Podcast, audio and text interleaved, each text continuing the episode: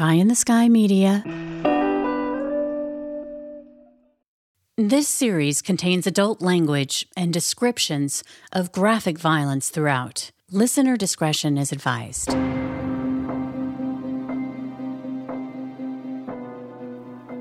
Welcome back to the Murder Chronicles. I'm your host, Carolyn Osorio. You're listening to episode 51 Killer Cousins. Karen Mandic is excited. She clocks out from her shift at the Fred Meyer's grocery store. It's 7 p.m., but she's not done for the night. She's over the moon about a gig she's got lined up. It's just a couple hours' time, basically house sitting, and she'll make $100. Karen's a student at Western Washington University in Bellingham, so money's pretty much always tight, which is why she worked part time at the grocery store. The thing is, Karen is so well respected at her work that when she asked her boss if she could take a long dinner break, he was like, no problem. The plan was she'd leave the store at 7 p.m. and then return at 9 o'clock to finish her shift. It was a bit of an odd arrangement because she wasn't supposed to tell anyone what she was doing. The security gig was a secret. But Karen could be trusted, even though she didn't like to lie, which is probably why she confided in a couple of people about what she was doing for those two hours on that Thursday night. Essentially, she and her roommate, Diane, had been hired to do a couple hours security near the Fred Meyers. It was January 11th, 1979, and each of the women would make an easy hundred bucks. Back then, the minimum wage was $2.90 an hour, so this was definitely an opportunity. Karen Mandic was 22, and her roommate, Diane Wilder, was 27. They both shared a rented house off campus in Bellingham, which is a coastal, laid back college town. Karen was majoring in dance, Diane, business administration. But by 9 o'clock that night, Karen hadn't returned to the Fred Meyer, hadn't clocked back in like she said she would. Her boss was concerned because it really just wasn't like Karen to be flaky at all. But he also had a store to run, and stuff happens. Maybe she got a flat tire or something. So the store manager waited, kept an eye on the clock, and hoped he'd see Karen soon. But when 11:30 rolled around, he knew he had to do something. So he called Karen's friend, Steve, who just happened to work at the college's security office. He was like, "Hey, do you know where Karen is? I'm worried." Steve didn't. He had no idea where Karen was. But Bill, who also worked security at Western, was a friend of Karen's too. And he had a pretty good idea where Karen was, although he too had been sworn to secrecy. But Bill was instantly worried, and he shared what he knew that Karen and her roommate Diane had been offered $100 each to help guard the home of a retired executive who was vacationing in Europe. The home was in a secluded, ritzy neighborhood on Bayside Road. Karen had been told that the security system at the ranch style home, which overlooked the bay, was going to be offline for a repair, hence the two hours. Bill had actually offered to go with, but Karen declined, saying it was okay, that there was a lot of money at the house and discretion was a must, that they were being paid to be discreet, and that the fewer people that knew about the lapse in security at the home was better. The two college security guards, who were also friends of Karen's, went over to the house that she shared with Diane. There was no one there. And Karen's car, a 1978 Mercury Bobcat that was green, basically a two door hatchback, was gone. Maybe this was all just some misunderstanding that they'd gotten sidetracked at that swanky house on Bayside Road. Fortunately, Karen had shared the address with Bill, and so he and Steve drove to the house. And when they got there, it was all quiet. There was no indication that there was anyone in the house, and Karen's car wasn't there either. It was after midnight when Bellingham police would receive an urgent call from Steve and Bill, who reported 22 year old Karen Mandic and 27 year old Diane Wilder as missing. They would quickly explain the security job that Karen and Diane had secretly been hired to work. And another detail according to Karen, a man named Ken Bianchi had hired them for the job. Ken Bianchi worked security at the Fred Meyers. He was employed by Whatcom Security. So Bellingham police immediately contacted the owner. They asked the owner of Whatcom Security if Ken Bianchi had hired Karen and Diane to provide security at the house on Bayside Road. Ken's boss immediately called Bianchi in the middle of the night. And Ken acted like he had no idea what his boss was talking about. He said he didn't even know Karen, that he was actually at the Whatcom County Sheriff's Office reserve meeting that night. You see, Ken was a reservist who was hoping to get hired on at the sheriff's office. But the thing of it is, it was easy for the Bellingham police to refute his story. They wasted no time getting in touch with the commander of the reserve unit who was like, "Nope, Ken had specifically asked to be excused that night, saying that he'd been asked by his employer to teach a class elsewhere." And by 2:30 that morning, the Bellingham police were talking to Ken Bianchi. Faced with being caught in a lie, he came clean. Yes, he'd lied about going to the reserve meeting. He'd instead just gone for a night drive in the country. But he was adamant that he didn't know anything about the missing women and had no idea where they could be. Retired Whatcom County prosecuting attorney Dave McEachran says he remembers well being called that night. In fact, I'd been informed that uh, Karen Mandic and Diane Wilder, who were two young girls that were college students at Western Washington University, were missing. And the officers were really concerned because they were conscientious people and uh, there was no real reasonable explanation they were gone. Finding Karen and Diane became their top priority. And Bianchi's admission that he'd lied about his whereabouts was suspicious. But was it really? I mean, how many people make up stories to get out of work? It happens all the time. And it was possible that he didn't know Karen, even though they worked together at Fred Meyer's. It was a big store, their paths could have never crossed. And technically, it still wasn't yet clear if the women were even missing. But it was odd that there was no sign of them, or Karen's very distinctive looking car, that green 1978 Mercury Bobcat. The concern over the missing college students ramped up especially when the women didn't show up for their morning classes. Investigators knew they had to get inside that house on Bayside Road, and the owners, who were in fact vacationing in Europe, gave them permission to do so.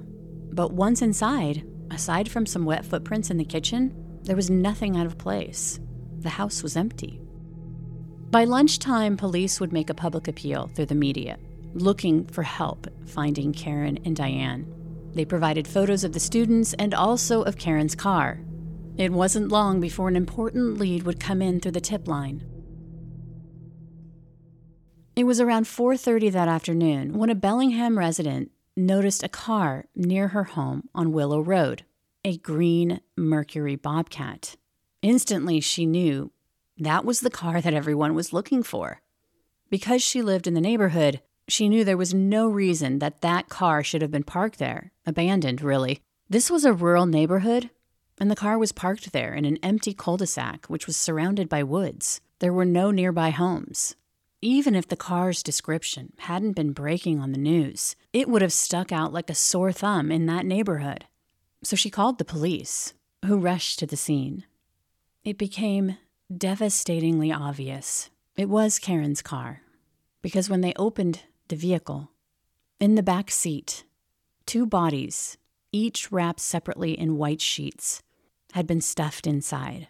They were found in the back of a uh, Mercury Bobcat, and they both had signs of strangulation by ligature, which means a rope or a wire. And uh, they were closed, um, their shoes were off. What had happened to these young women? Why did this happen?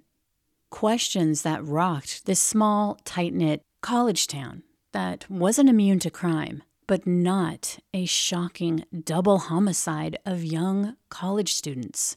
The police's only link to the murders was this Ken Bianchi, whose story wasn't adding up. They knew they had to get him into custody, ask more questions. By this time, they had been made aware that Karen was known for her trustworthiness. She wouldn't lie and say that Ken Bianchi had offered her and Diane a security gig if it wasn't true. They needed to get Ken Bianchi into custody, so they enlisted the help of his employer, who was asked to call Bianchi and tell him that he was needed at the Port of Bellingham's South Terminal. And it was there that Ken Bianchi was taken into custody without incident on January 12th, less than 24 hours after the murders of Karen and Diane. By then, investigators were digging into Bianchi's background. They learned that he had recently moved to Bellingham from California, that he'd left Los Angeles to reconnect with his previous girlfriend and his son, who'd been born a year earlier. Bianchi had met his girlfriend, Kelly, in California, where they'd both been living at the time, but Kelly had broken off the relationship and moved to Washington, where her parents lived. With a baby to take care of, California was a dead end, and so was Bianchi. In Bellingham, with the support of her parents, she'd be able to provide a more stable home for their son. Eventually, Bianchi would convince Kelly to give him another chance, and so he moved to Bellingham in late May of 1978 to be with them. Ken and Kelly rented a house in Bellingham, and he got a job as a security guard with the Whatcom Security Agency. He'd also been accepted as a reserve deputy for the Whatcom County Sheriff's Department and was also taking police courses. Investigators began to piece together what they believe had happened to Karen and Diane that Ken had approached Karen with the opportunity to make a quick buck. He'd seen her working at the Fred Meyers. She knew him from work, and uh, he was a very friendly, very engaging guy. And uh, that is how she, and she was a very pretty girl, and that's, uh, of course, why he selected her. Bianchi had created this elaborate story about these rich people being out of town and the lapse in their security system while it was being repaired for a couple of hours. Ken explained that there was a lot of cash in the house. But Bianchi was a predator. This was all an effort to get Karen alone. But he couldn't manage that. Because the thing about Ken Bianchi, he'd be described as good looking, charming even, but there was something off putting about him. He didn't seem genuine. Karen sensed this. But she also knew that he was a paid security guard. Obviously, he must be trustworthy if they had hired him. But she trusted her intuition, and she said the only way she'd agree to do the job is if her roommate Diane could come along. Bianchi had agreed. They had a great deal of money in the house, and he needed the girls just for two hours to watch the house with him, and he paid them a $100 each, and he would also get a $100. But the one thing he absolutely needed from Karen was that she keep the job a total secret. Neither she nor Diane could tell anyone. If they told anyone, it could get around that there was a lot of cash around the house, and then they'd really have a problem.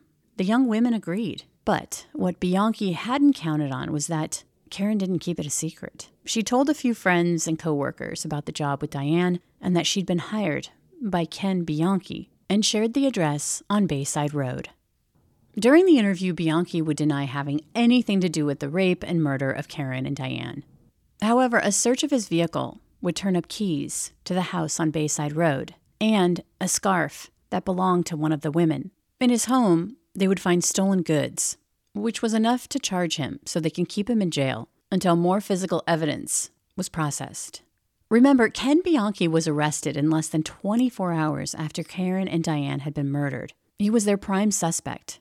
But they also had a lot of catching up to do in trying to figure out who Ken Bianchi was an instant clue was that he was so fresh to Bellingham, he still had an LA driver's license. Given the double homicide, the brazen act of luring two women to a location that he was obviously connected to through his work, and this elaborate ruse, this vow of secrecy, and then strangling and sexually assaulting two women in one night. Police were convinced that this wasn't the first time Ken Bianchi had killed. A Bellingham detective was on the phone with the Los Angeles Police Department that day and was referred to a Detective Sergeant Frank Salerno, who was a member of an LAPD task force that had been assigned to investigate the murders of at least 10 women. From October 1977 to February 1978, the hillsides around Los Angeles had become infamous. Bodies of young women and girls had been discovered naked and posed with ligature marks around their feet, ankles, and neck. The media would dub the killer the Hillside Strangler. Hysteria would reach a fever pitch when the bodies of five women were found the week of Thanksgiving, and police were stumped by the lack of physical evidence, and then horrified when they realized that the Hillside Strangler was washing the bodies of his victims in a calculated attempt to remove any physical evidence. And there was something else. It appeared that the Hillside Strangler victims hadn't put up a struggle. Detectives were on edge.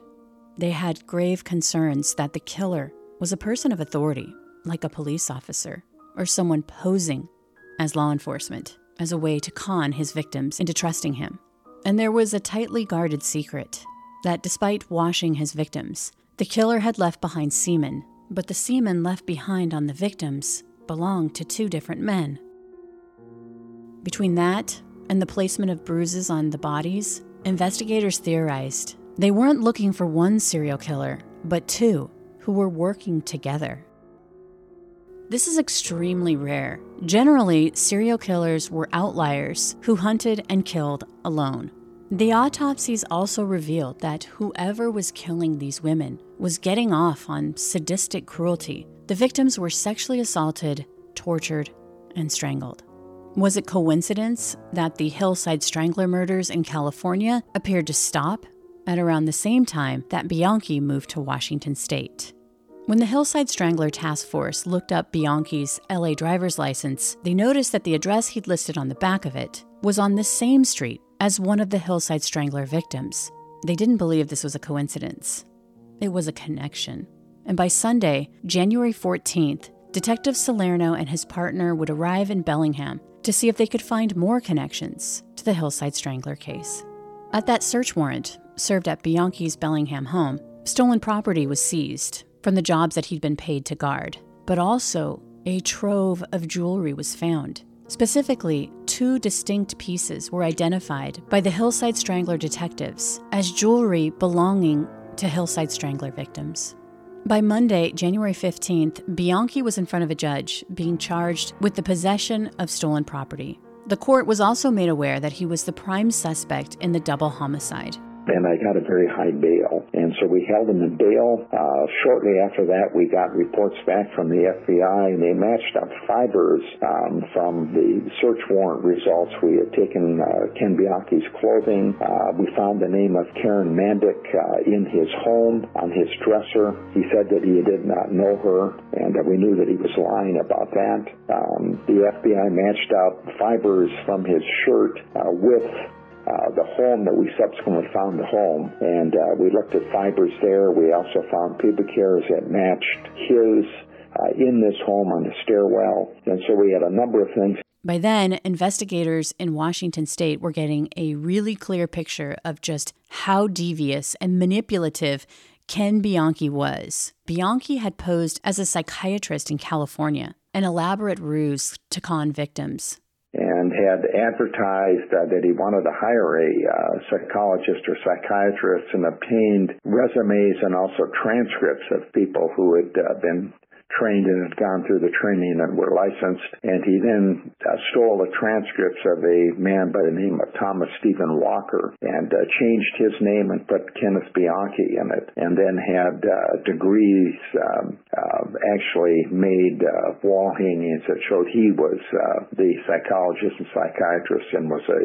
sham ran a sham counseling business. So he was an extremely devious guy. And I, when I looked at the at the case and we looked at the California case, we thought that he probably was a moving uh, person in the abductions, rapes, and killings in California and in Washington. Ken Bianchi had not only wanted to be a police officer in Washington state and California, but also in his home state of New York, where he grew up. After he'd graduated from high school, he'd applied to be a police officer there, but was rejected after failing to pass a psych evaluation. Eventually, Bianchi would move from New York to California, where he would live with his cousin, Angelo Buono. He's a sociopath, and uh, sociopaths are truly the most dangerous people we know in our society. They have no feelings of remorse, nor empathy, uh, nor feeling that anything that they do is wrong. I, I remember interviewing the, or having an interview uh, of a sociopath who had stolen money from a uh, an elderly woman, and he said, uh, "She's holding my money. That money was my money." And their whole focus is themselves. It is nobody else. And if they hurt someone, if they have to hurt someone um, to gain what they wish to gain, they feel no empathy. They feel no um, uh, guilt and it's so unusual for the rest of us who have grown up and feel guilt if you uh, if you cut somebody off in your car and you know if you get ahead of somebody in line, uh, you don't do that. That's it's a violent tip of the social mores that we all like to follow. Sociopaths don't do that. And um, it's hard for the rest of us to understand that. On January 26th, Kenneth Bianchi was formally charged with two counts of first degree murder. By then, the evidence that they'd amassed against Ken Bianchi made it clear what had happened that night took them in, took them downstairs, pulled the gun out from beneath the cushion of a couch, uh, got the girls to lay down and tied them up with pre-cut ropes that he brought with him in a bag. And he had ace bandages he used to gag them with. And uh, he took one girl, moved her to another room, separated the girls, then had them, uh, the one girl disrobe, raped her, uh, tied her back up, and um, at that point uh, took the uh, condom and uh, uh, flushed that in the toilet, um, took the other girl in, raped her, uh, flushed the condom in the toilet, and then uh, he strangled both of the girls with the ligatures that uh, that he had brought with him, and uh, was a rope and they had deep furrows on their necks. We could see that they had been strangled with a ligature. I then took uh, all of the uh, the bandages, took the ligatures, dressed the girls,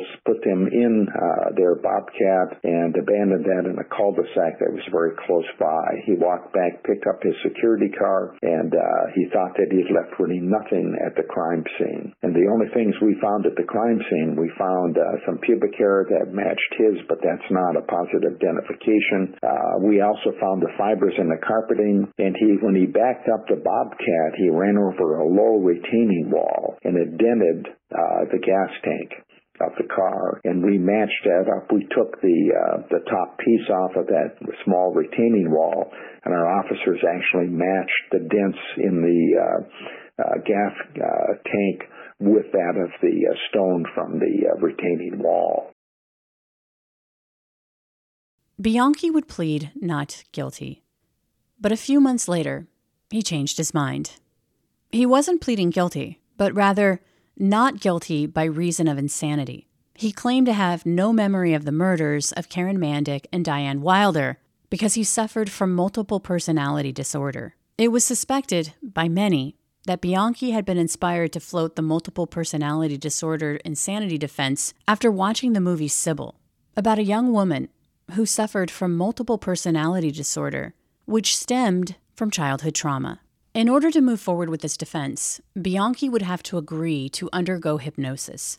In a video, Ken is in the frame. During the session, Ken's head is bowed, his voice soft, and his demeanor seemingly compliant as he talks about his father's death and how his mother was abusive.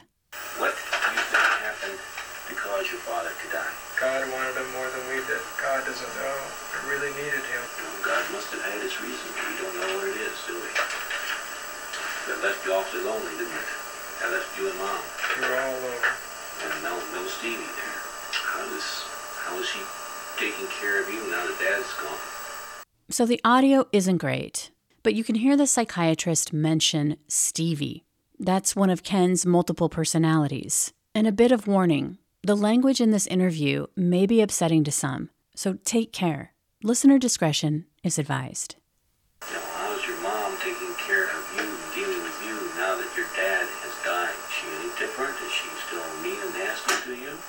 No, real. She won't let me do anything. She always wants me home. I can't be dad. I'm telling her I can't be dad. I'm just a kid. So she's trying to get out of you what she needed out of your dad, huh? Is she not? Is she calming down as far as hitting you and telling you what to do? No, she still hits. She tells me everything what to do. Ken tells the psychiatrist about Steve, one of the personalities living inside of him. The doctor would coax Steve out. What's your name? Steve. Last name? You. You're a motherfucker that's been trying to get me to leave him. You can't do that. Fucker. What's your last name? Fuck this and is it yours? I know I'm talking to. You. What are you writing a fucking book? No. I'm writing a report for the judge. He's asked me to talk to you. Fucking ask him then how old I am. I know Ken's 27. Fucking assholes, you know, I I was doing fine, you know? I come out whenever I fucking felt like it. Now you gotta stick your goddamn nose in this whole shit mess. I was doing fine, you know? Now I can't fucking come out when I want to. What holds you back? That fucking asshole. Anything I fucking wanted, I want that fucker out of the way. He's been a hassle to me all my life. How so? He thinks he's so fucking good. You know, one time I used to like that asshole. Good friends back One time. But he, he just fucking won't listen. You know, there's a fucking right way to do things, and there's fucking my way to do things, and my way has always been the right way. Fuck him, you know, nobody's worth it out there. It's just a fucked up world. I have to agree with Fuck him, his mother too. Fucking cunt. She was quite a bitch, wasn't she? She was a fucking cunt. He still puts up with her shit a little bit. You know, I mean, granted, you know, I can't come out, but I can see what he's doing, and fuck, man, he has got to wise up, you know? He just, I want to get out, I want to stay out, and fuck it, it's all there is to it. I'm just a better person than him. But you did get yourself in a jam.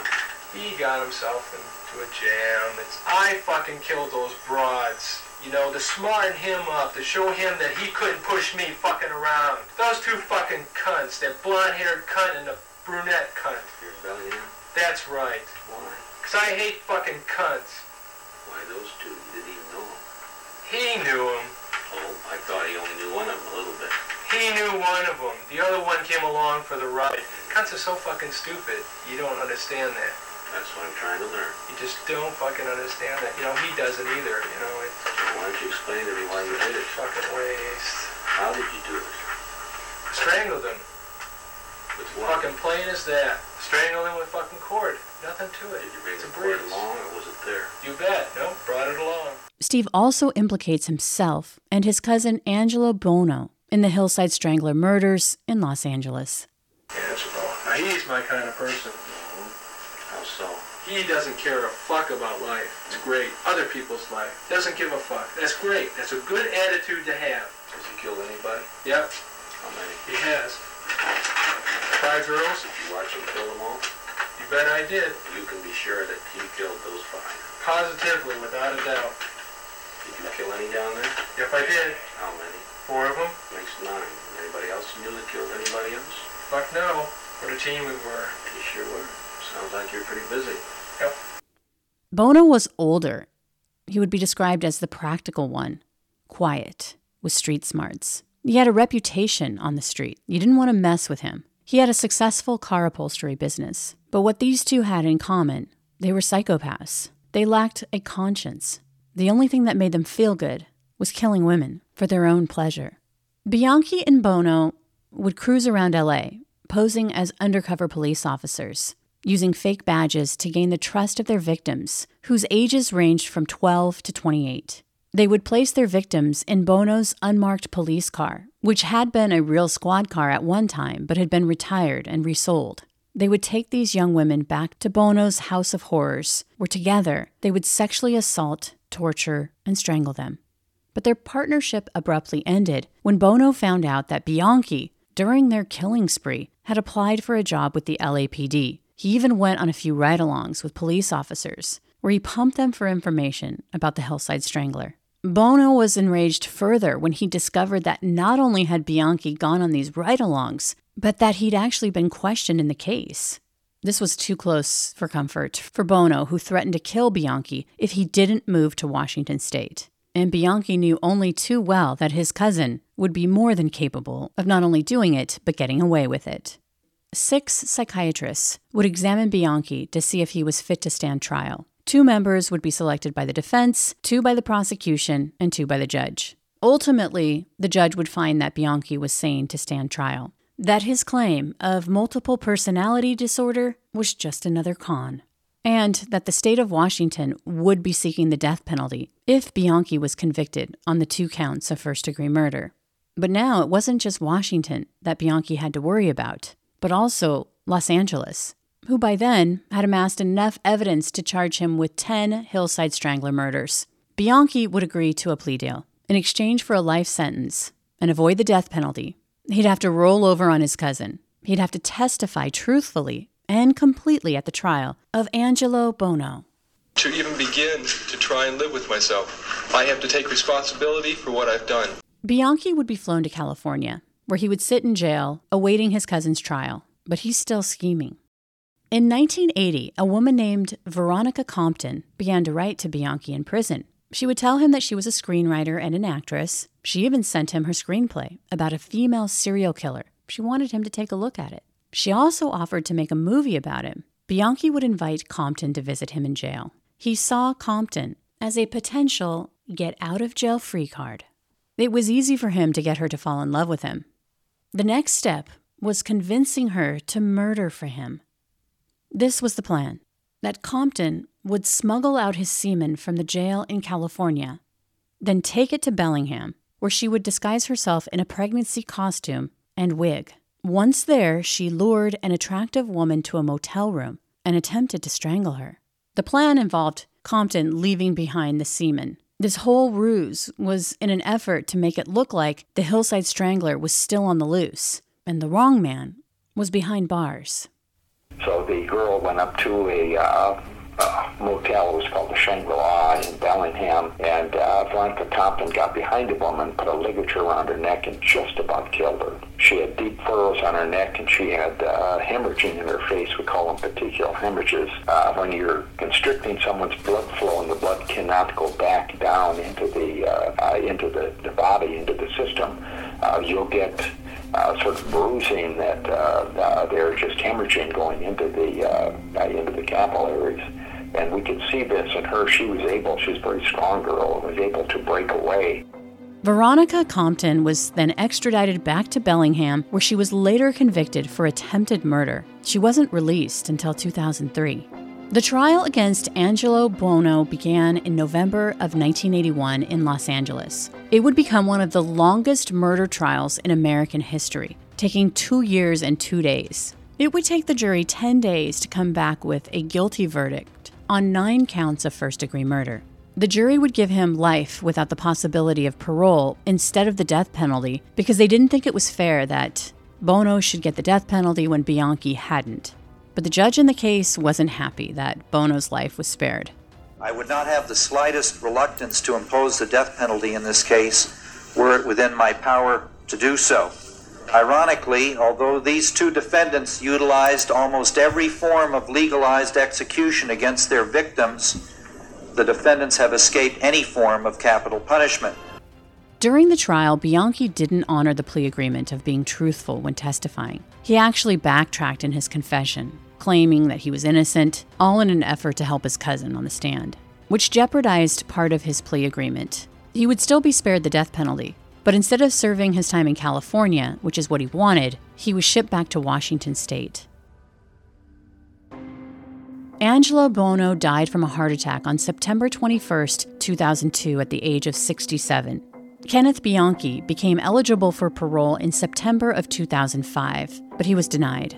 He still remains in prison at the Walla Walla State Penitentiary. The Murder Chronicles is a pie in the sky production recorded live in the beautiful Pacific Northwest. We are produced by Brandon Morgan and myself, music by Soundstripe. For Pie in the Sky Media, I'm Carolyn Osorio, your writer and host. Thanks for listening.